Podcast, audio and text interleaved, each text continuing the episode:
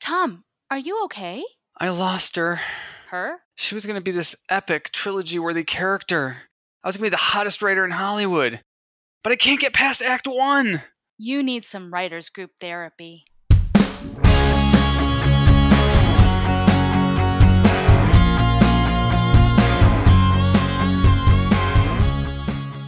Hello, and welcome to Writers Group Therapy. I'm Tom. And I'm Roshni. We're writers helping writers. Are you ready for your session? The doctors are in. And if you like what you hear, make sure you subscribe and share this podcast with your friends. You can find us online at writersgrouptherapy.com and also WG Therapy on Twitter and Instagram. Personally, you can find us at uh, Tom underscore Loveman on Twitter and Tom Loveman on Instagram. And I'm at Roshni Lamino on Twitter and Moonlily Music on Instagram. So today we have a very special guest and a sweet dear friend of mine, Steven Smith, four time Emmy nominated producer, produced over 200 documentaries about film. What is the word documentarian? What? How do they call that? What's that sounds good to me. documentarian. documentarian. We'll just make it up. but you have worked for you've done a bazillion documentaries. You've worked with amazing people, like you've got to interview Julie Andrews, Lin Manuel Miranda. I know you did something for Star Wars. You just did something for Aquaman. Yes, I've oh been very, very lucky, and uh, it all starts with the script. Of course, everything begins with writing, and I uh, I've written two books about film composers, and uh, I used to write for the LA Times, so I really love the written word, and I love taking true stories and trying to make them as exciting as fiction. Yeah, I really enjoyed. Uh, we uh, had you at a writers group, and you showed us uh, some of the stuff you've worked on. I really love the 50, uh, 50th anniversary Sound of Music documentary you did with Julie Andrews. Um, Thank you, Tom. That, that was, was, great, fun. and I'm a big Star Wars fan, so that was great. You know, the, the, from a writer's perspective, uh, when you're doing these kind of projects, you're dealing with a an existing, you know, intellectual property. How do you approach it? Um, from you know as you know of course it's a documentary so it's a completely different development of the story how do you approach that well, it's important to know in, in, whether it's fiction or nonfiction what story you want to tell. And thinking of the the project that I did with Julie Andrews is, is a, maybe a good example because when I produced this one hour documentary on the sound of music when the film was going to be released uh, on its 50th anniversary on Blu ray, uh, there had already been hours and hours and hours of documentaries and films and specials about the making of the movie, the stage musical, the whole thing. So I thought, what can, what can be done that's different? And because I was going to get to go to Salzburg, where they made the film and where the real Von Trapp family lived, and go there with Julie Andrews, I wanted to tell a very personal story, not the kind of making of the movie. The, it, it, all that had already been done, and it was going to be part of the, the video set already. So I read Julie Andrews' uh, autobiography, which had been published just a few years earlier, that focused not on her most famous years, but on her childhood and teen years, which were very difficult. And I realized that she had a lot in common with the character she plays in Sound of Music, Maria von Trapp, who was, of course, a real person. And I, I realized they were both uh, uh, people who were sort of saved from difficult lives by music. Music saved Maria von Trapp's life when she and her family fled, you know, Nazi-controlled Austria, and Julie Andrews found her path out of a, a difficult life uh, through music as well. And when she when she made the sound of music, no one had ever seen her on film before. She had only made one movie, this this Disney movie called Mary Poppins that hadn't come out yet. And there was some concern about whether she would even if she was going to make it in the movies. So I I met with her and I told her how much I loved her her autobiography, how candid it was, without seeming like it was trying to settle any scores or or be salacious, but it was very very honest. And I said that's exactly what I would love to do in this documentary is really talk about who you were as a person then and how this incredible experience of making this film changed you. I mean, when you went into the film, you'd shot a movie that hadn't come out yet, Mary Poppins. By the time you finished the movie, you'd won an Academy Award for Best Actress for Mary Poppins. And then when The Sound of Music came out, your life changed and was never the same. And she really embraced that idea. And I, I took a lot of careful notes reading her autobiography over and over about what words she used Uh, since I was going to be writing narration for her, her speaking to camera, I thought, does she say movies? No, she says film. You know, does she say this? So I, I really sort of created in my mind the vocabulary of her speech, and I tried to capture her voice. So that was a case where I was writing for someone else, but also trying to find a very personal story, which I, I think we did. And for other projects of mine, uh, for example, when I was a producer on a very long-running series on A&E called A&E Biography, I was lucky enough to do profiles on filmmakers, actors, everybody from Johnny Depp to people from the 1930s and 40s.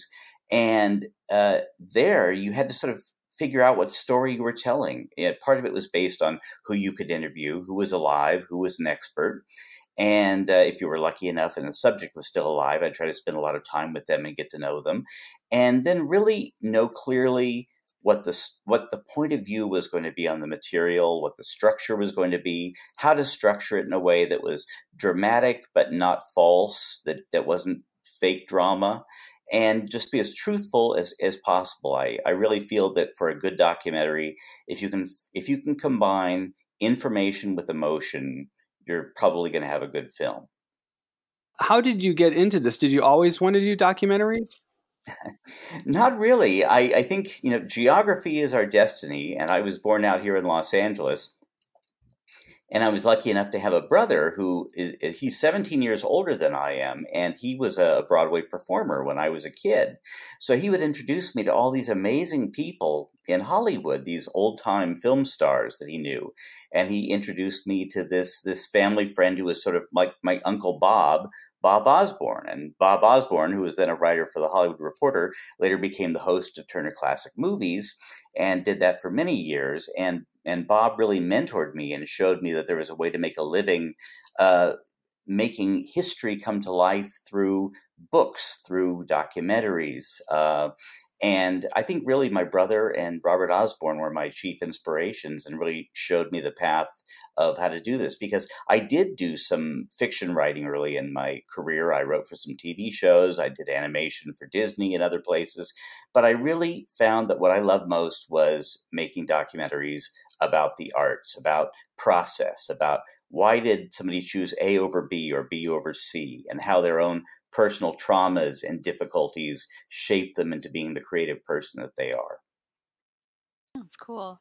Now, I mean, because you are working in not to make it a dirty word, but in reality mm-hmm. TV, right? You're not making a scripted thing, but not that kind of reality. But because reality, it, reality TV, yeah, yeah. But because it is a documentary, and so you're talking to people about their life stories. How do you deal if something comes up that's a bit sensitive or you know what I mean? How oh, do you oh, deal yeah. with that? That's a great question, and that's probably a show in and of itself. Uh, and and to be very honest, uh, it, it depends how much independence you have. I mean, when I was writing my books, I could write whatever I wanted, really, and it was between me and the editors.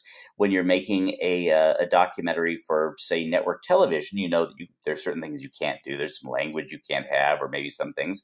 But also, if you are enlisting. Uh, for if you're licensing film clips, if you are uh, collaborating with a, a major power player in Hollywood, um, they are sometimes sensitive about what's depicted, and you make uh, choices about what is important to keep and what isn't important to keep. And uh, you know, it's a, it's a bit of a, a trade off. And I think that fortunately, when I look back over about 27 years of doing this, I feel that I was able to to tell really honest stories about people's lives with you know as few compromises as possible. Did, did you ever do something where someone told you after the fact that they wish you hadn't put something in? you know, um, Sort of. Uh, there was an actress named Maureen O'Hara. Some of you may remember from movies like How Green Was My Valley and uh, very fiery redhead star of the 40s and 50s and worked into the 90s. And she was very protective of her life. She had a version of her life that didn't always match up with the real version of her life. Like she completely deleted one husband from her life. and we put that husband back in. Uh, and, you know, she had post, to, so to speak. yes. So that was a good example of kind of saying, well, we really have to talk about that because I know that you were really young and the marriage was annulled quickly, but you know you did get married, so so we kept that in, and uh, uh, so you know we we worked with her, but you know I wasn't going to tell a, a story that wasn't truthful. Wow. I know um, now you've just gone freelance very recently, but I know when I met you, you were working for Trailer Park and you were doing all those uh, behind the scenes featurettes and stuff that people yes. DVDs, which you said are kind of coming out of uh, they're they're falling out of style now. Well, we're in a really interesting time, as we all know. Uh, I mean, uh, how many of your listeners, you know, ask ask yourselves what was the last time you bought a DVD or Blu-ray? And unless you're really into classic films, which are you know really stronger than ever in that format, you'll get these beautiful editions of older films or classic films from places like the Criterion Collection and others. But the big movie studios are uh, really putting their money into streaming, and I totally get it because that's how I watch most things too. And when it comes to selling their films, uh, social and digital media are more useful than a lot of behind the scenes features. So I love doing for many years uh, the behind the scenes material for uh, movies on DVD and Blu ray. Once in a while, I mean, the Julie Andrews project was one of those. I could make a 90 minute film if it was a big, big movie or had a big story, or you could do the equivalent of that much time. And even if it was basically from the studio's point of view, a selling uh, tool to have this material on it, I always viewed that material the same way as my documentaries or the books that I wrote or a journalistic news article that I wrote. It always had to be truthful and informational and compelling in its own right. You know, I know it was there to sell, but that didn't mean it couldn't be truthful and good. So I really hope that as as our world pretty much switches into streaming and discs all but go away as they probably will. I hope that there will that there will still be a place for uh, really smart examinations of how filmmakers do their work, how writers write. Because I had so many directors when I was supervising a, an audio commentary say that, along with whatever other experience they had, that listening to commentaries from great directors or filmmakers were really useful for them. So I always saw those uh, DVD and Blu-ray packages as kind of like a little film school on a disc as much as possible. I was just going to ask, like, what do you think is going to be lost? But I mean, maybe it really does only appeal to, you know, aspiring filmmakers. Is it meant for the average person?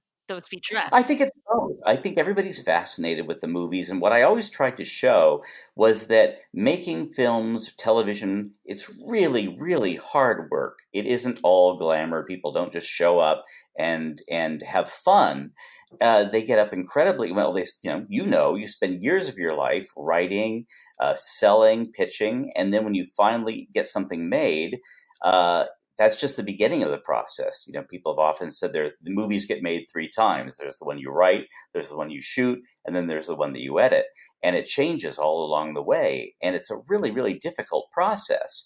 And I've always been drawn to stories of of the challenges that happen on a movie. And I don't mean people fighting or any of that, although that sometimes can be part of it, but really just the choices of how people got through something, how when everything went wrong, they found a solution that sometimes turned out to be better than what they were originally going to do.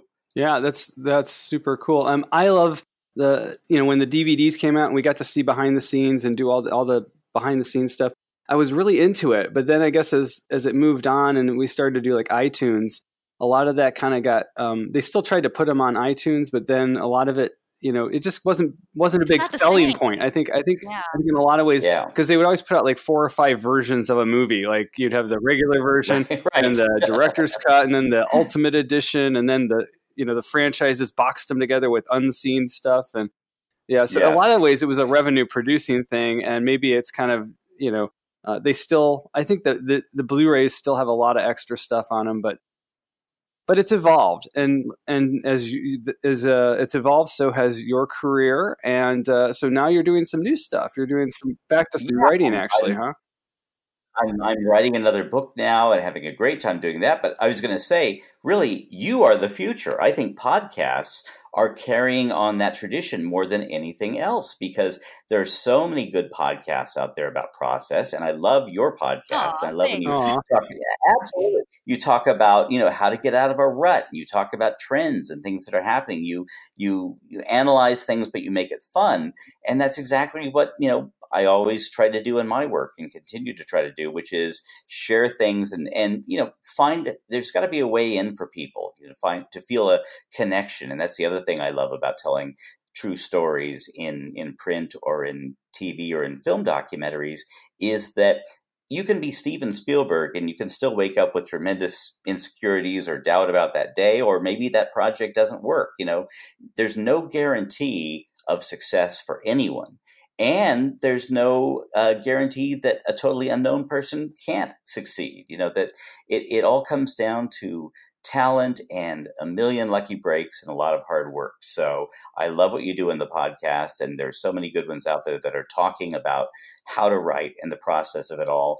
And uh, just because I read it recently, and I had nothing to do with this, there was a great book series done in the 80s and 90s called Backstory.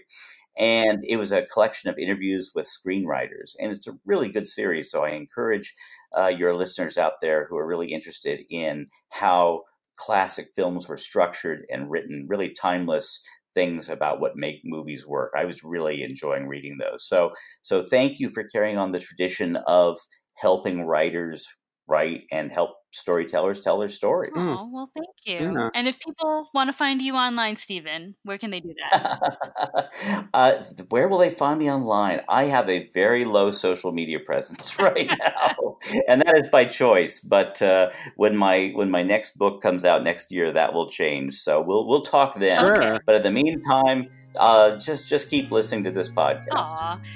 and I can tell all of you guys, you can actually find Steven's work on a lot of DVDs um, at Universal Studios. Uh, there's just so many documentaries you've done that are all over the marketplace that I don't think people even realize. So, well, they're out there, and uh, yeah, yeah. you've probably it, seen something and they don't even know it. Yeah.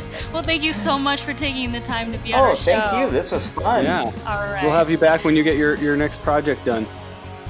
Sounds Great. good. All right. Thanks. We'll see you guys next week.